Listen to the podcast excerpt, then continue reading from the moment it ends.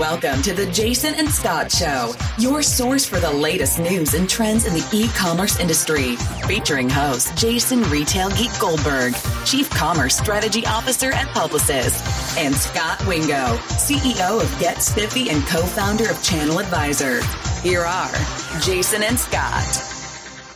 Welcome to the Jason and Scot Show. This is episode 307 being recorded on Sunday, July 23rd. 2023. I'm your host, Jason Retail Geek Goldberg. And as usual, I'm here with your co-host, Scot Wingo. Hey, Jason, and welcome back, Jason and Scot show listeners. Jason, it's been a minute since we recorded a pod. Um, as the kids would say, we've had a series of feels like the universe doesn't want us to podcast. Either I'm out of town or you're out of town in a place where we don't have Wi-Fi or a mic uh, and then I had a little kid drama and we had to reboot. And, but here we are. We're finally getting the pod in. Thank goodness. And, uh, we're, I think we're going to talk about this in a minute, but I've been to several events and people are starting to get on me. They're mad that, uh, we, we've fallen off of our regular recording, um, uh, pace. And so I, I feel like hopefully we'll get credit, uh, for recording a rare Sunday night show um, and I'm I'm looking for even extra credit. I'm actually recording this on vacation at an Upper Lake, Michigan lake house, sitting in my car, stealing the neighbor's Airbnb Wi-Fi. Yeah, I, I give you a hundred extra points on that one. Yeah, definitely, definitely some kind of new ninja level podcasting that you're doing there. I feel like that alone deserves a five star review on iTunes. Yeah, yeah. I feel like at some point the police are going to tap on your window, and it's going to be fun to listen to that when it happens. Yeah, hear, I, you, I hear you explaining what you're doing in that that uh, foggy car there. Exactly. I I promise to keep the mic running if that does happen. there may be some post show editing. Exactly. Well, cool. You've been a busy on the road uh, retail geek. So I know you went to Commerce Next and NRF Nexus, which uh, sound kind of relatively similar. They both got that NEX in there. Um, I was not able to make those, and we purposely haven't really talked about it. So I'm excited to hear your take on the State of the Union. That you've been at two trade shows. Yeah, yeah. I think um, Commerce Next might have been shortly after our last recorded show. So it happened. Uh, June 20th in New York City in uh, Manhattan at the the Midtown Hilton. Um, and this is a show. I don't know what year it is. It, uh, it's been going for a while, but this is put on from friends of the show. Uh, Scott Silverman, who's been on several episodes, and his partners uh, Veronica and Alan. Um, and you know they they sold the show slash raised some money um, last year, so the the show is getting uh more serious. Uh, they're hiring more staff. They hired uh, another friend of the show, Jill Dvorak from the NRF to to manage content. Um, and it was you know bigger and better than previous NR, uh, NRF or uh, Commerce Next shows, which were already good. So I thought it was a good show in New York.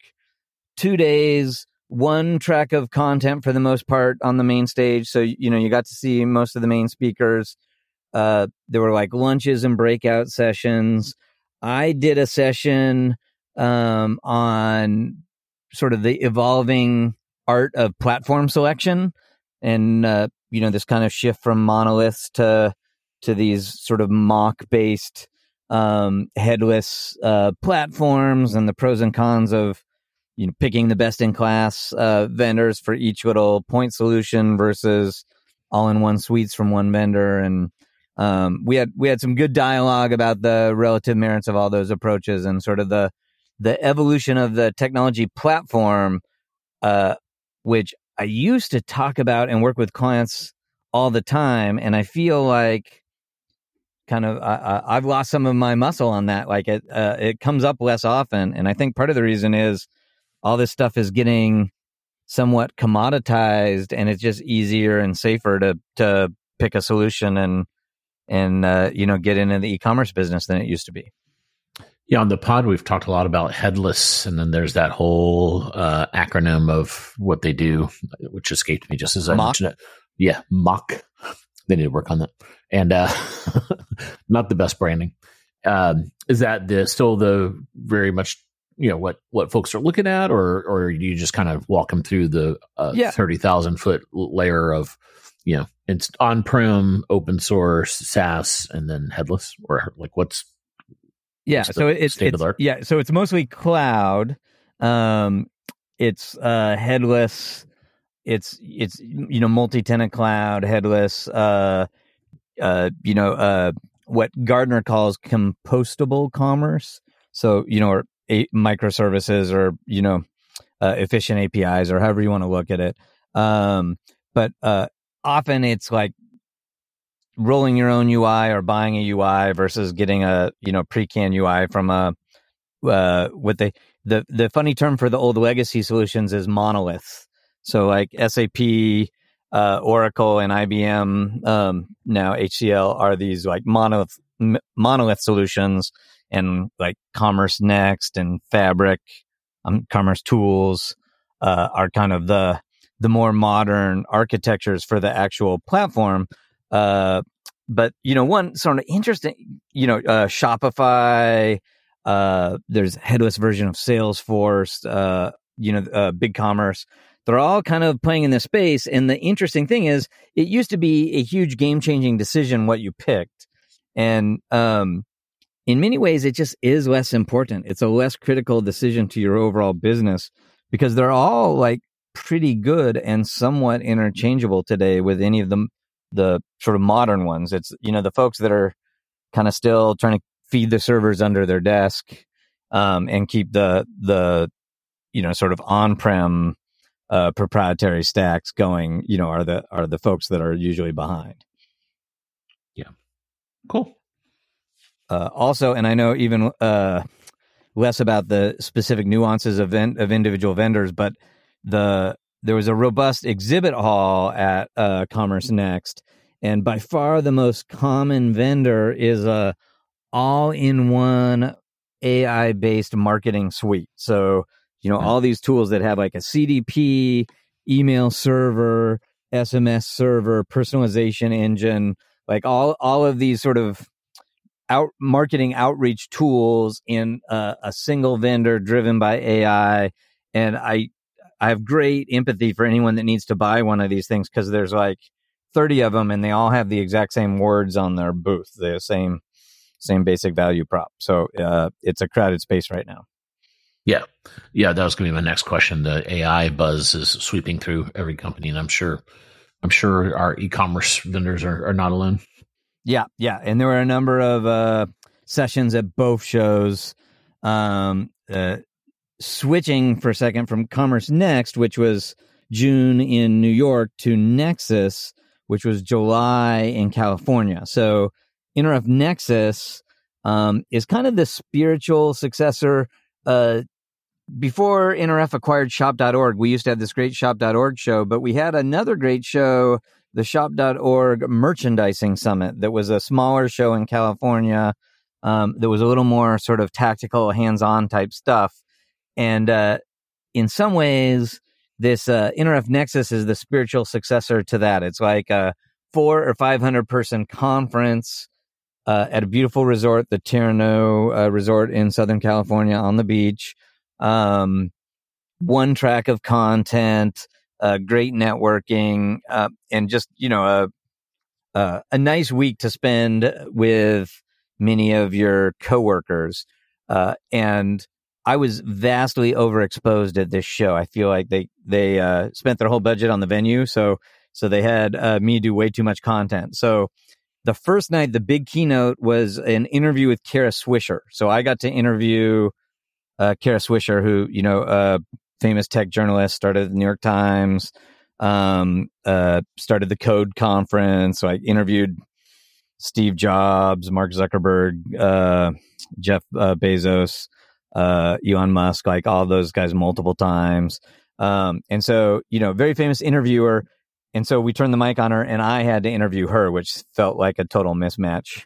Yeah, Um, but here's the brutal part of this. The most common thing that happens to me at these shows is people recognize my voice from this podcast and they're super excited.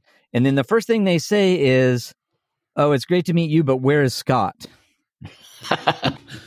because everyone's way more excited about you than me, which kind of hurts. So then, like, now I've made the big time. I'm on the big stage interviewing Kara Swisher. And what do you think everyone says to me?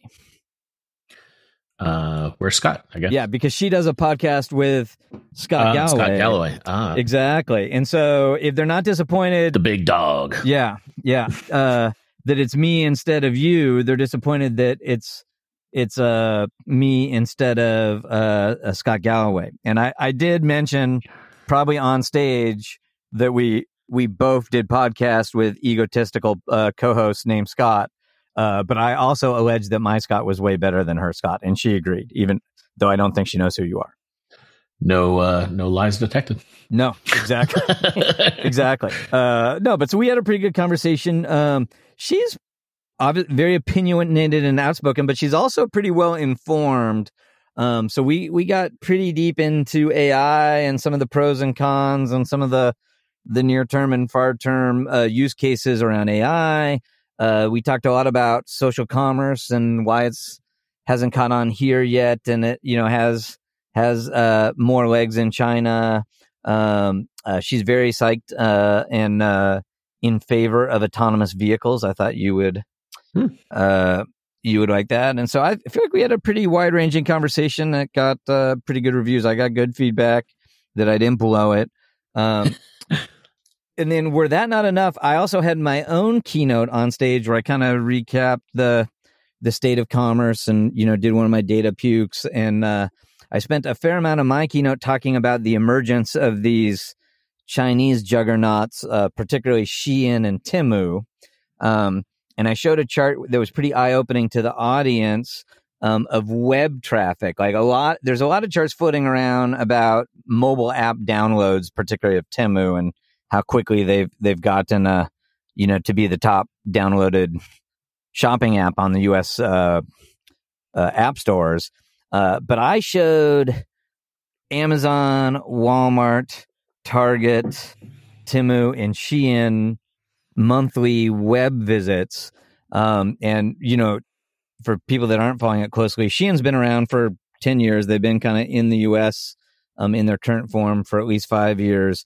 Uh, Temu's brand new, just launching last November. Um, and Shein is almost is about 80% as much traffic as Target. Uh, Temu passed Target for web, we, uh, monthly web visitors in January of 2023 and is now sort of halfway between Target and Walmart. Wow. Yeah, it's amazing. Yeah. So I we, spend a fair amount of time with 16 to 25 year old young ladies, and it's all Shein all the time. They don't ever mention Temu. Yeah. And, and they call it Shine, and I tell them Retail Geek says it's Shein, and they say they don't care. yeah, she's They're an gonna call it insider. Shine. They- they Exactly. everyone calls it Shine. So sorry. Yeah. All right. They started out selling wedding dresses. Um, and uh, yeah, the they also are doing well. You know, we haven't talked a lot about them lately, but they've expanded from a apparel retailer to a a broad set of categories, including consumer electronics, and they've launched a third party marketplace in the U.S. Hmm. Wow. Uh, so both Temu and Shein are now third party marketplaces, kind of competing with a very similar assortment. Um, and yeah, it, uh, both both are capturing pretty pretty significant attention of U.S. consumers. The um, did you get booed off the stage, or they were like you? w- No, no, them no, no. up? There's, uh, I, I think people are, were, I suspect people are slightly less informed than they should be on them, and th- I feel like people are interested and we're taking note.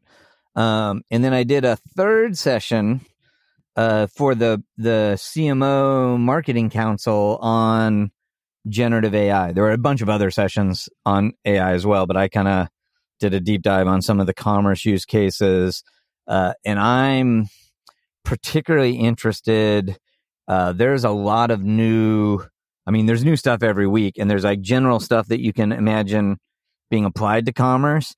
But like Google launched a a new generative AI feature for apparel try on um, that's remarkable. Like, so you upload a picture of yourself and you pick any of these uh, garments, and it shows you that garment on you, and it's not some stupid rendering where it's like you know a GIF on top of you, um, or or you know some distorted thing. Like the garments flow on your body type like in a very realistic way, and this is a functionality that a few websites have offered for a while with um really complicated 3D models and really expensive product detail pages because they have to scan all the apparel and they have to get you to take a picture of your body to scan your body. And it's, it's like a cool experience but it's a lot of work to get there. And this google thing just does it with a couple of flat images and it's it's really pretty remarkable. So i you know i definitely think the the future of uh, apparel shopping and a bunch of visual categories is going to be you know seeing this stuff on a realistic representation of you um and uh they have another feature coming out soon that they call Scene Explorer, which is kind of the the augmented reality. Hold your camera up to the shelf at the store and overlay all the products it sees on the shelf with all the digital product detail from from the Google catalog, which is interesting. Yeah. I was going to ask you about the Google thing because when it was announced, there was some confusion where it looked like you could say it had like some body types, some matrix of 256 body types, and you could say, that's me. And you could see the body type, not you. But you're saying you can actually upload your own picture. Yeah. So the, the confusion is understandable because they launched a feature with a predetermined set of models um, that was kind of a proof of concept. And so you could like pick a model and they had models with different body types. And so, you know, uh, and ethnicity. So you could see kind of your ethnicity with your body shape. And then three weeks later, they said, and here's how you a- upload your own picture. Hmm. Okay. Um, and so they're they're technically two different products, but they they happen in such close proximity. You're you're like, I wonder why they launched the first one. Interesting. Um, and in fairness, the first one is a like an available to use API that commerce sites can use now. The second one is kind of a a, a science like uh, proof of, of technology concept that they've released to the academic community, but I I don't think they've released it for commercial use yet. Yeah, and timing wise, I don't know if this was before or after your show there, but Shopify has their new kind of like co-pilot, um, kind of like uh, AI piece. It's really more at the store level though. Um, yeah. And yeah, it got a lot of buzz, but I looked at it and it just seemed like a fancier wizard for setting up stuff. Like I, it didn't seem as game changing as some of the Google stuff. Yeah, yeah. Although it is interesting that just everybody's building better AI into every product, right? Like, you know, I think someone said recently, like, like, uh, every every text box on the internet is going to get a large language model. Yeah, the expectation is you can just like talk to these things and have them do stuff for you. So it's going to be good. Exactly. Yeah, yeah. So it's interesting, and that was for sure at Commerce uh, at uh, NRF Nexus that was probably like 80 or 90% of the conversation was AI based. So it was kind of, uh, it was fun for me to talk about a few things that weren't AI based because it was getting, getting a little tiresome. And, uh, fun fact, Nexus, if you recognize those dates, July 10th through the 12th, it's because it was during Amazon Prime Day. yeah. Yeah. And, uh, anything else before we move on? Uh, no, I think those, those were the big things. Uh, you know, two shows that are well worth attending for uh, for folks that are looking for commerce events. Um, and uh, I'd say, you know, congratulations to to both uh, for for putting on a good, growing, robust uh, events in a in a semi challenging climate to get people's attention. So, you know, there's always the what you talk about in the front of the the hall, and then the back room chatter. What's what's the back room chatter? What's top of mind? Are people worried about? Um, and by people, I mean people in our industry. Are they worried about the recessionary headwinds and inflation, or do they, you know, they feeling pretty good about holiday this year? What what's kind of the yeah the scoop? So I don't know. I, I, might even say there's two tiers. There's like what's what's the normal conversation in the hallway, and I do think there's a lot of conversation about what's going on in the industry right now from a a momentum standpoint. And and I, I think the the the sort of top line there is it's complicated. Like it's really weird. Like there's there's economic indexes that are becoming more favorable. I mean, we're seeing like the inflation numbers come down. Um, you know, there's still some data uh, to suggest that the U.S. consumer is in like pretty good financial shape, all things considered. Um, but there's a lot of indications that consumer spending is slowing down, and you know, we're just coming into kind of Q2 earnings season. I think Amazon's going to report next week, um, and so obviously we'll do a show about that. But uh, you know, uh, a lot of retailers have kind of reported soft Q2s, and even more alarming they're lowering their guidance for the back half of the year. So you kind of simultaneously have some like decent economic news and pe- you know more economists are starting to say hey a soft landing is possible and maybe we're going to avoid a recession which you know I feel like the the majority of economists earlier in the year were pretty convinced that we were going to end up in a recession and so that would feel favorable but then at the same time uh, customers feel like they're cutting back and, uh, you know, a lot of growth indexes are kind of slowing. So I feel like there are variations of what the heck is going on with all of that. Um, when I like privately talk to people and get into a lot more specifics, I, I have to say, um, I am not optimistic for a robust holiday. I feel like a lot of people, uh, are, are gearing up for, um, a pretty challenging holiday with pretty deep discounts. Um, like there already is a slowdown in sales and so people are worried that they're going to be in a bad inventory position for holiday um, and they're just seeing like consumers in, uh, continue to trade down. They're seeing uh, uh, sort of um, elective uh, product categories really start to take a dip and you know more consumer budget going to necessities versus wants. Um, and so uh, it it is increasingly sounding like it's going to be uh, a challenging holiday, especially from a margin standpoint. Got it. So I hope, uh, I hope we're all wrong. Is that shared by folks, or that's kind of like what the the the big kind of the, the elephant in the room is basically? No, that's like when I talk to retailers about like what they're bracing for, and you know what their their playbooks um, are for for holiday, and you know people are talking about expecting to see deeper discounts more competition on discounts, which then erodes margins and uh, you know, some some traditionally stalwart categories being soft and stuff like that. Cool. Well, uh, you mentioned Prime Day, and it wouldn't be a Jason and Scot show without some Amazon News. Your margin is their opportunity. That's right. So, unfortunately, uh, Amazon doesn't announce their second quarter results until Q3, and then we'll get the real, uh, well, July. They won't really talk about Prime Day, but we, we do have some Amazon news coming, and we'll do, be doing a show if uh, the universe aligns for us around those results. But until then, we can talk about Prime Day. First of all, did you end up buying anything this year?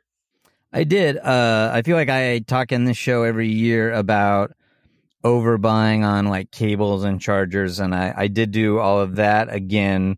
Um, the other, I I bought some. Uh, I uh, I think I've mentioned on the show before that I moved from a condo to a house in the last year.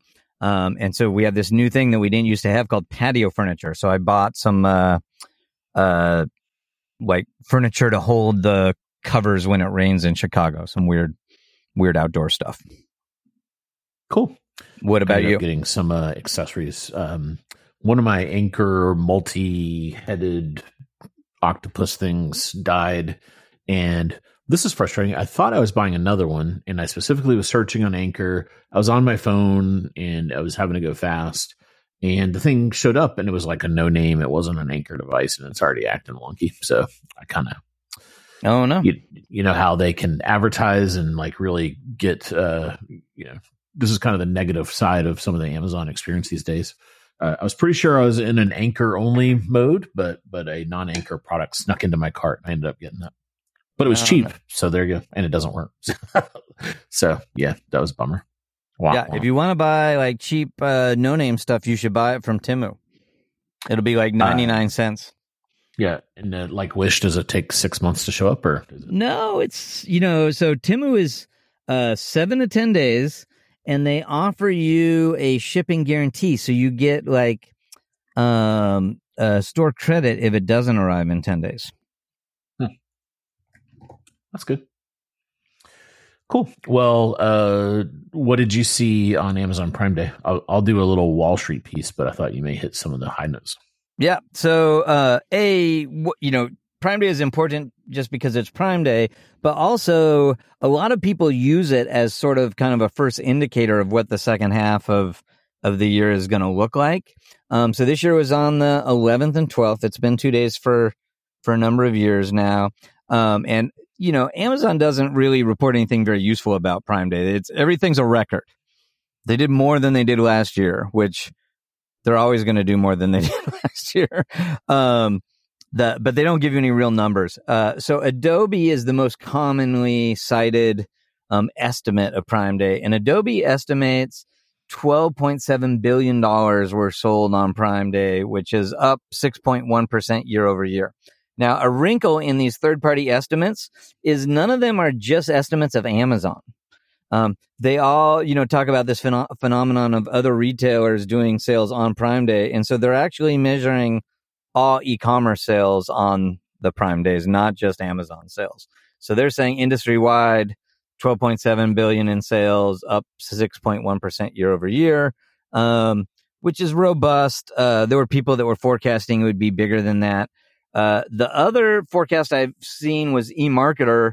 Um, eMarketer was same ballpark. They estimated 13.5 billion, and they said about eight of that billion would happen on Amazon, and 5.5 billion of that was going to happen off Amazon. Uh, both of those are U.S. estimates. Um, so that would, uh, you know, be decent growth. It would be a deceleration from from the last few years of Prime Day growth.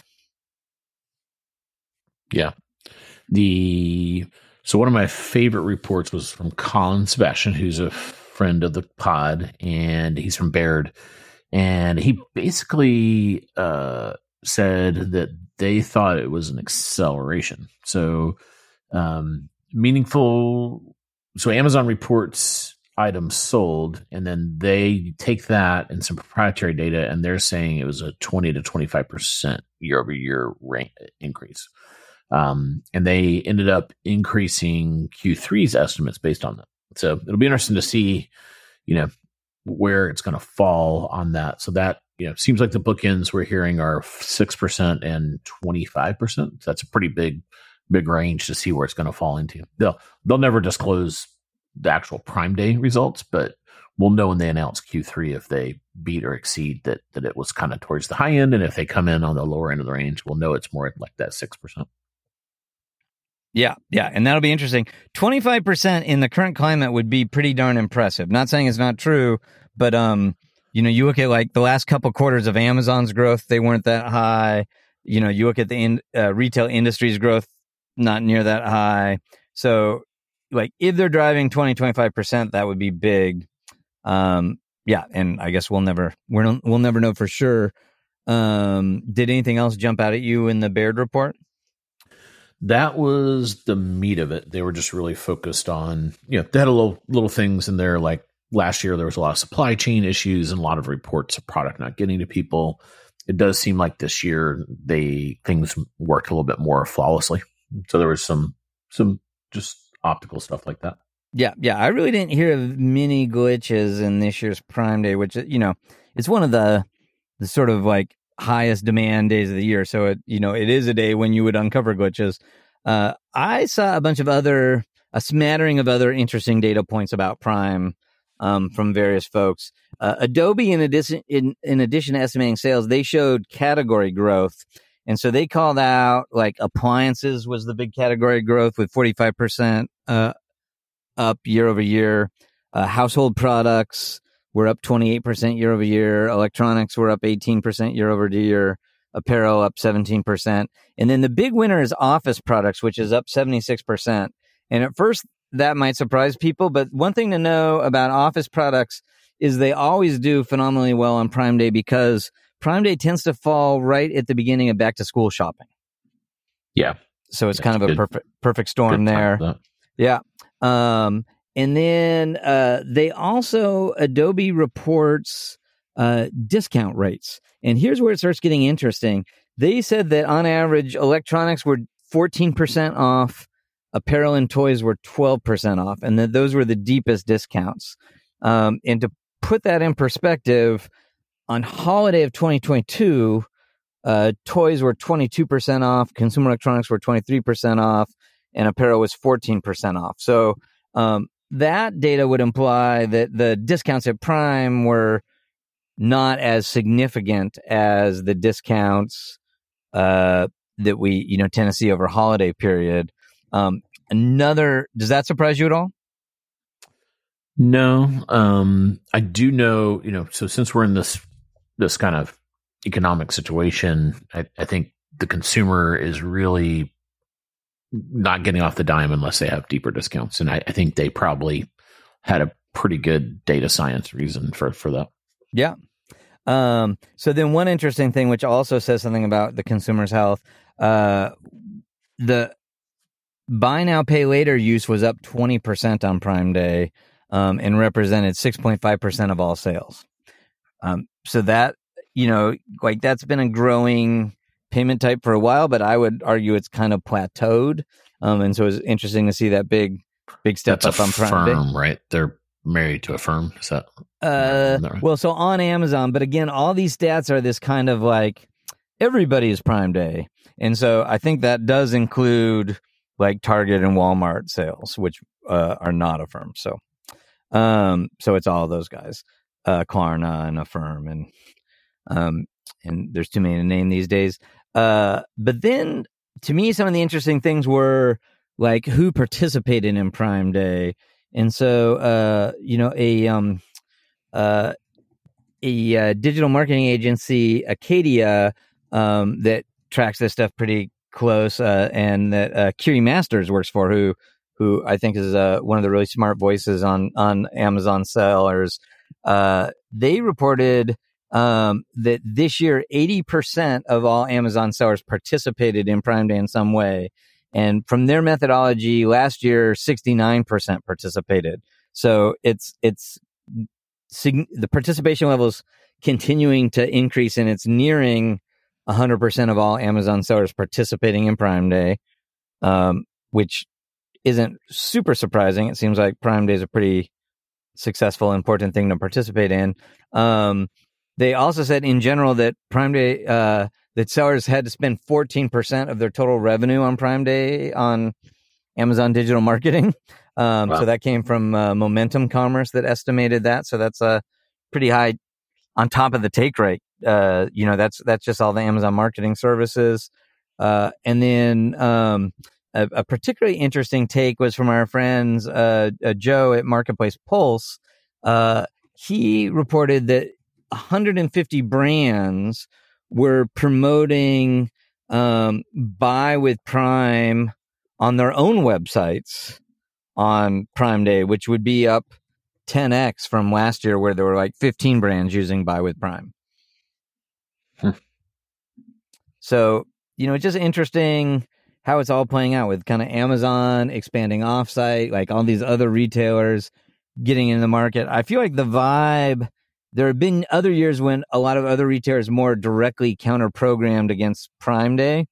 And this year, there were a lot of sales on Prime Day for sure, but it almost felt like more retailers did like Fourth of July sales and almost tried to preempt Prime Day a little bit, um, as opposed to completely focus on it.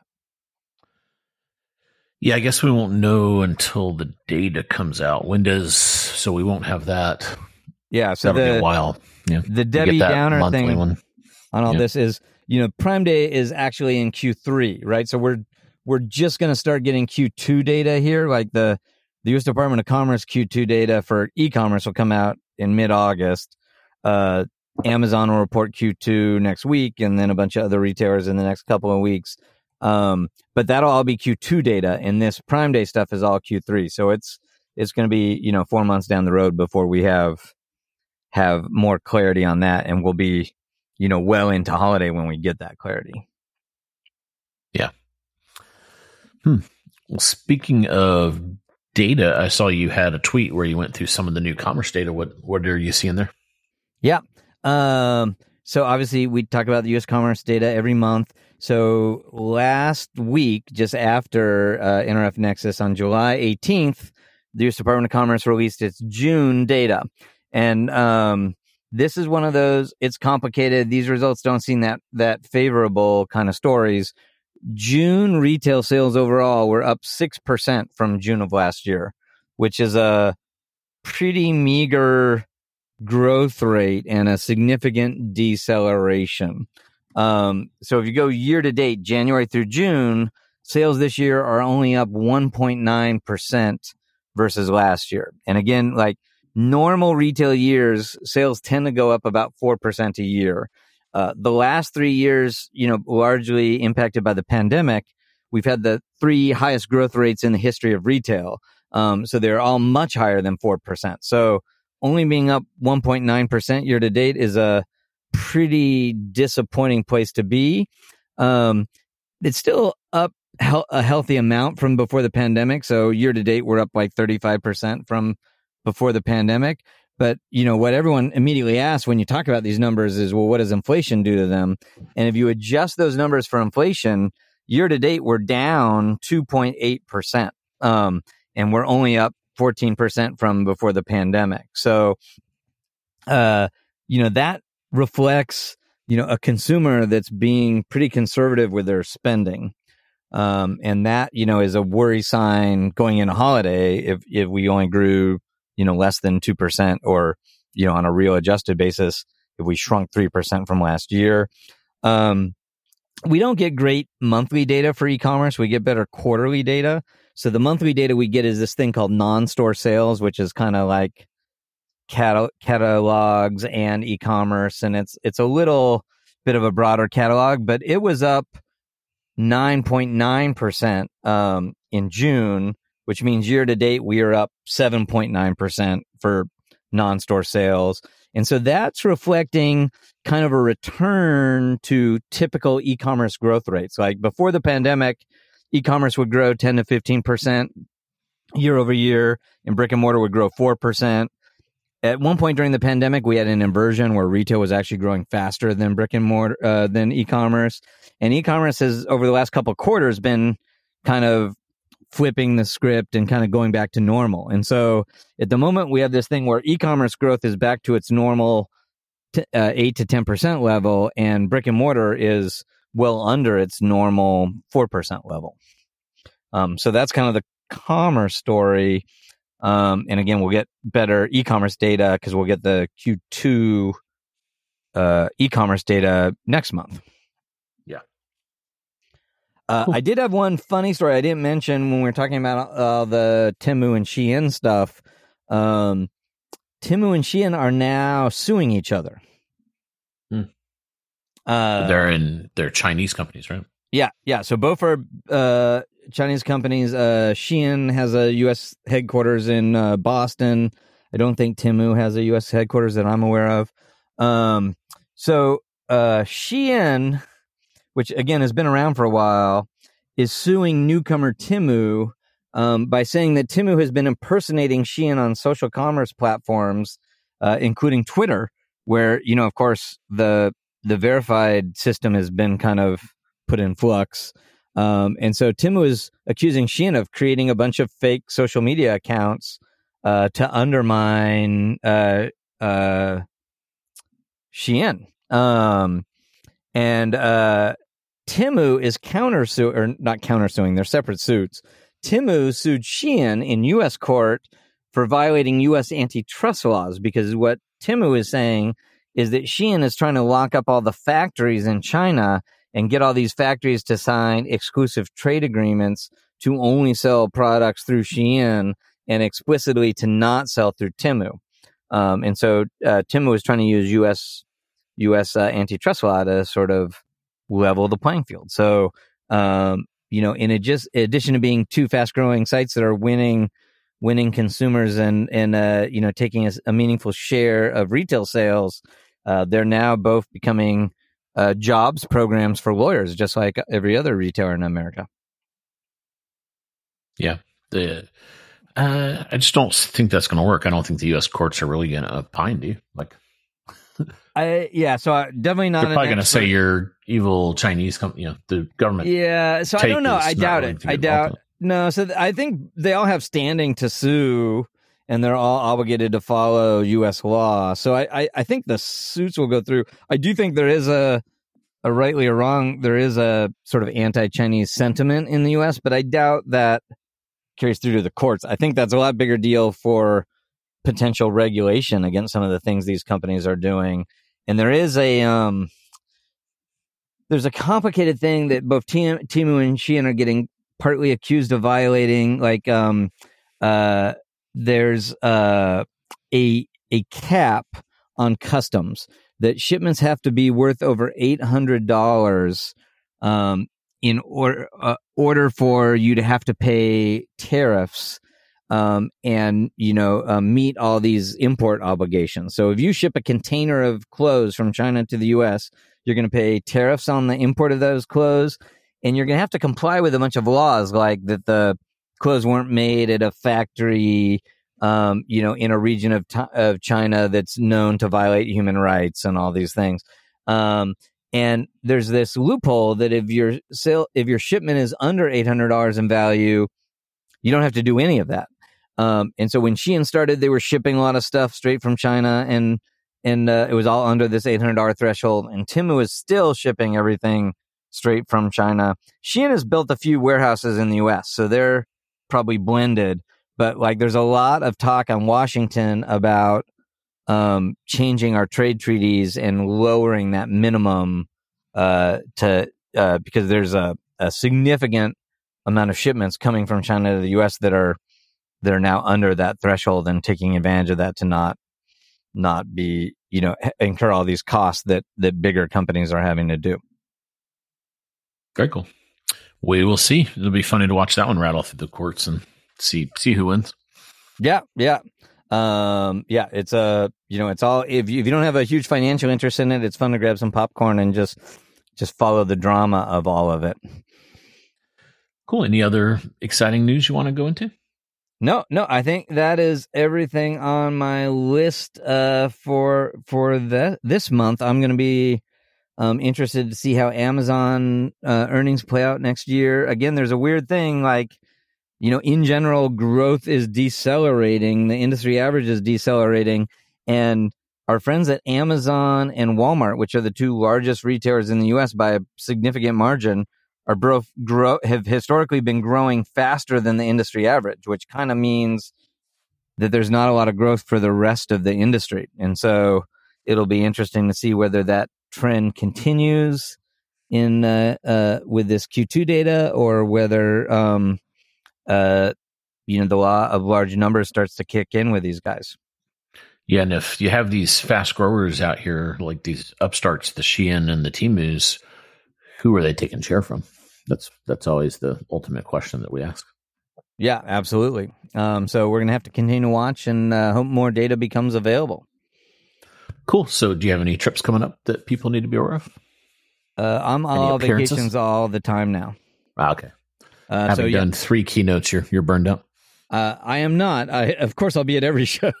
so I think um, next up for me is eTail East in Boston. So if uh, any folks are planning on attending that or in the Boston area, drop me a line and we can meet for a Starbucks coffee, and you can give me a hard time about why you wish Scot was there and not me.